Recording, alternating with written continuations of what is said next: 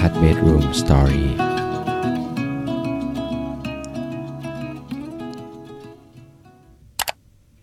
My name is Frances Friedman. September 26th, I will be 103 years old. I am 107. 100 years and 3 months. Entonces, สวัสดีครับเพื่อนๆทุกคนครับ ยินดีต้อนรับเพื่อนๆเข้าสู่นภัทร Bedroom Story ห้องนอนที่จะอยู่เป็นเพื่อนของทุกๆคนในตอนที่เรากำลังจะนอนหลับโดยอยู่กับผมโฟกนภัทรนะฮะก็สำหรับคืนนี้นะครับ เรื่องที่ผมอยากจะมาแชร์ให้กับเพื่อนๆเนี่ยก็เป็นเรื่องที่ผมเพิ่งไปเปิดเจอใน YouTube นะครับ แล้วก็พอเราฟังคำแนะนำจากท่านนะฮะมันมันผมรู้สึกว่ามีประโยชน์มากๆเลย แล้วก็อยากจะมาแชร์กับเพื่อนๆฟังนะครับ คือใครสงสัยว่าวิดีโอเนี้ยมันเกี่ยวกับอะไร วิดีโอมันเกี่ยวกับการที่พวกท่านที่อายุ ผมเรียกพวกท่าน เพราะว่าเขาอายุเยอะมากนะครับคนที่อยู่ร้อยปีขึ้นนะอายุร้อยปีมาแชร์เขาเรียกว่าคำแนะนำที่เราจะสามารถใช้ชีวิตของเราได้อย่างมีความสุขแล้วก็ได้อย่างเต็มที่อะ เออ แล้วพอเราฟังแล้วเราก็รู้สึกว่า เออ มันก็จริงว่ะ ผมผมคิดว่า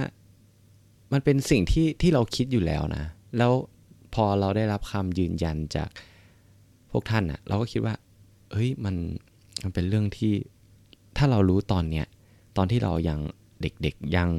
ไม่มีพันธะอะไรมากมายกับตัวเราอะผมว่ามันสำคัญมากๆเลยนะครับ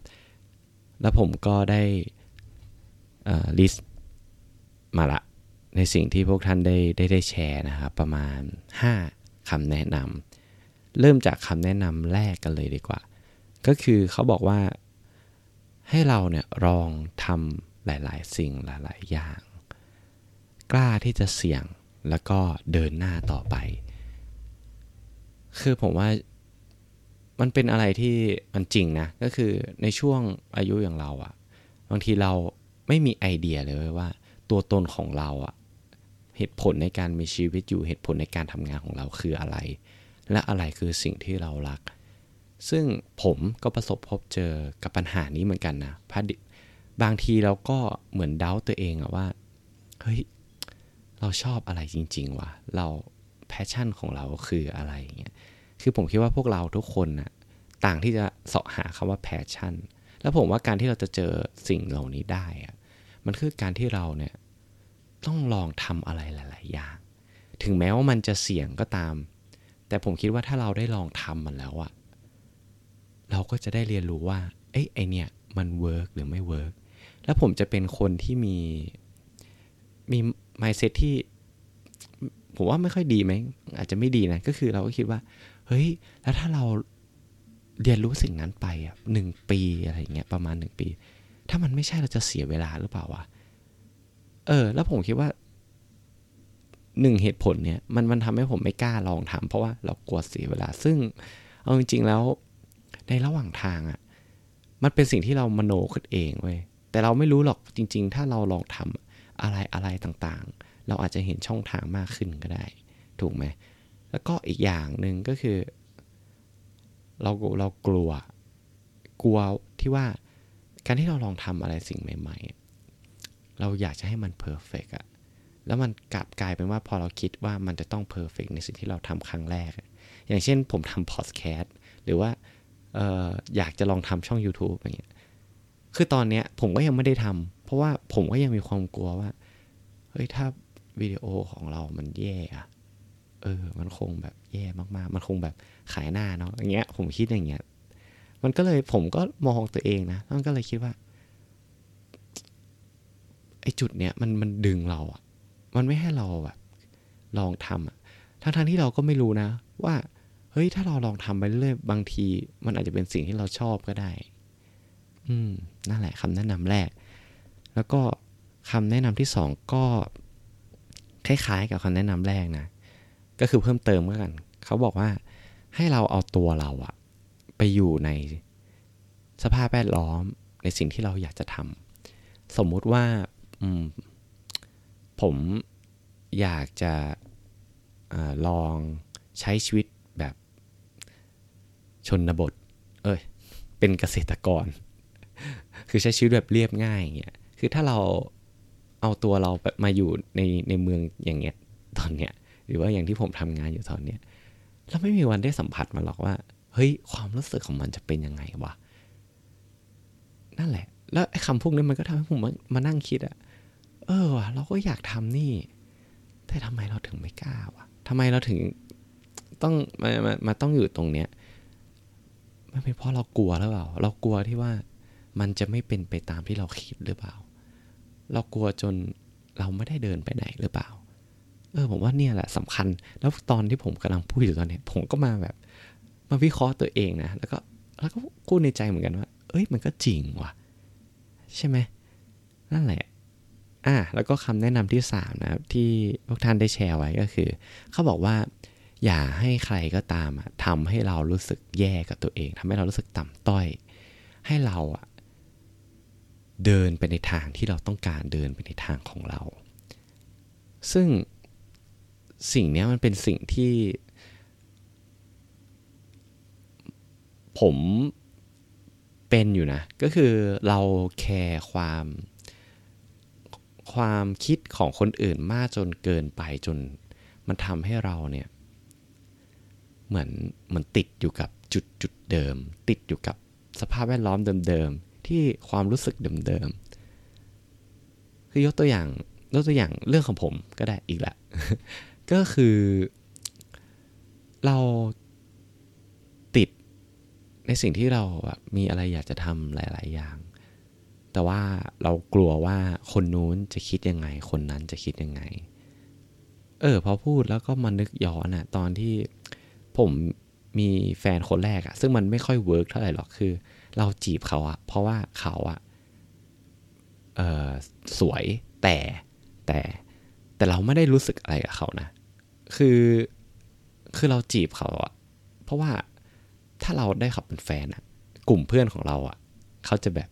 จะเห็นเราเป็นแบบสุดยอดอะคือเท่อะซึ่งพอพอเราทำอย่างนั้นปุ๊บอะในในจุดจบของมันมันก็จบไม่สวยอยู่ดี เพราะเพราะยังไงเราก็ไม่ได้แบบมีความรู้สึกกับเขา ซึ่งมันก็ทำให้ผมเรียนรู้ว่า เฮ้ยแม่งถ้าเราแบบแคร์ความรู้สึกคนอื่น คนคนรอบข้างเราอะจนบางครั้งเราไม่ได้ทำตามแบบหัวใจของตัวเองจริง ๆ อืม นั่นแหละ แล้วก็คำแนะนำที่สี่นะครับ เขาบอกว่า don't give up on yourself ก็คือ อย่ายอมแพ้กับตัวเองอะคือถึงแม้ว่า เราจะผิดหวังกับตัวเองมากแค่ไหนอะแต่อย่ายอมแพ้ ในตัวของตัวเอง ซึ่งผมเป็นบ่อยมากก็คือแบบเวลาวันไหนก็ตามที่ผมแพลนว่า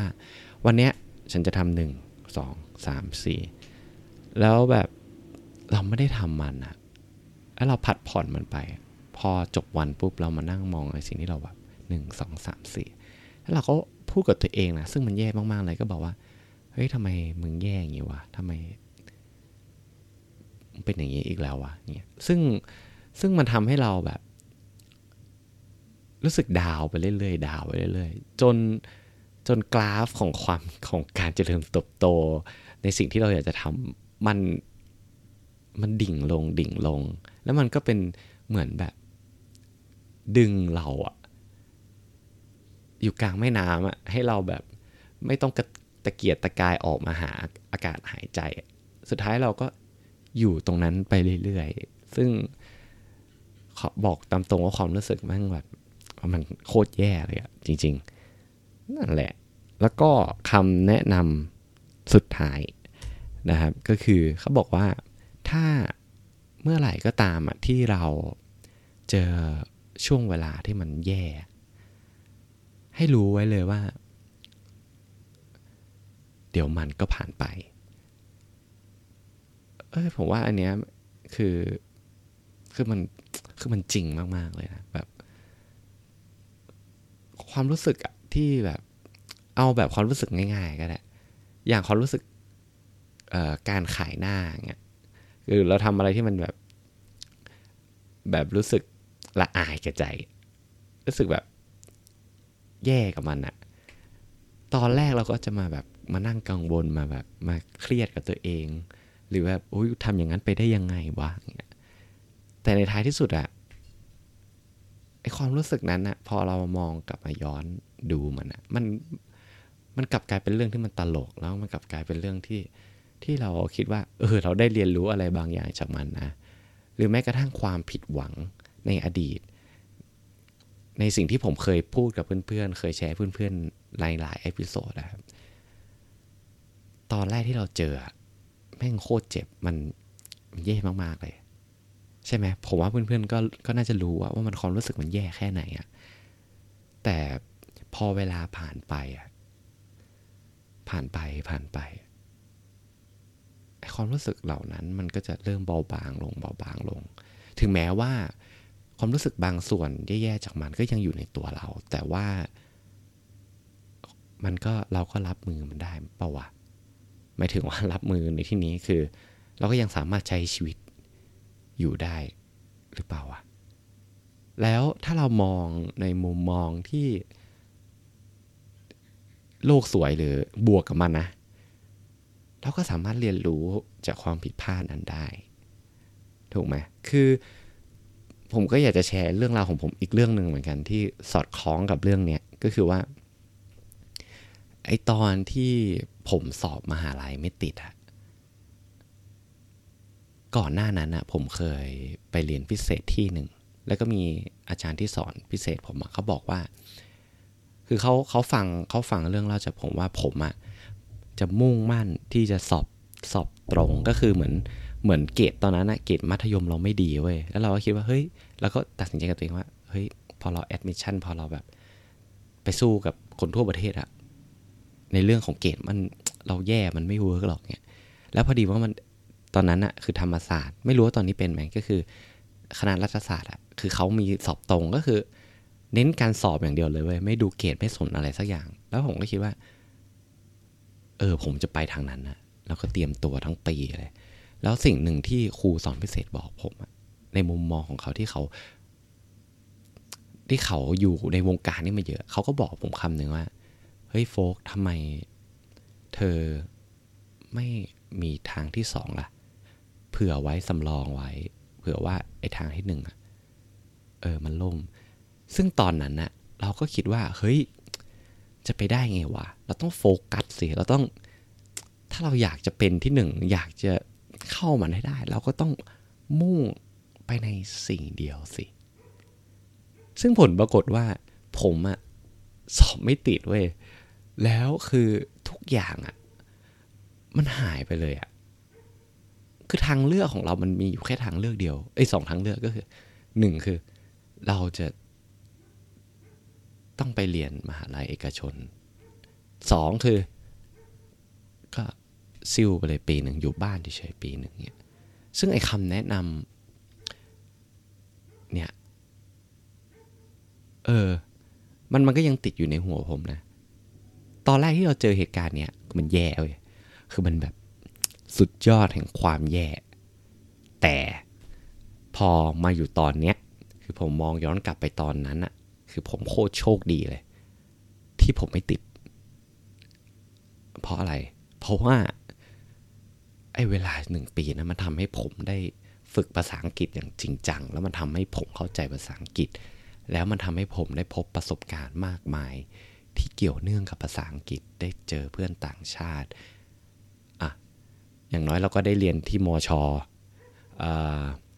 อย่างน้อยตอนนี้ผมก็ยังทำงานที่บริษัทต่างชาติ และอีกอย่างคือ ผมก็ได้เรียนรู้อะไรหลาย ๆ อย่างที่เป็นโลกจากโลกภายนอก ซึ่งถ้าเรา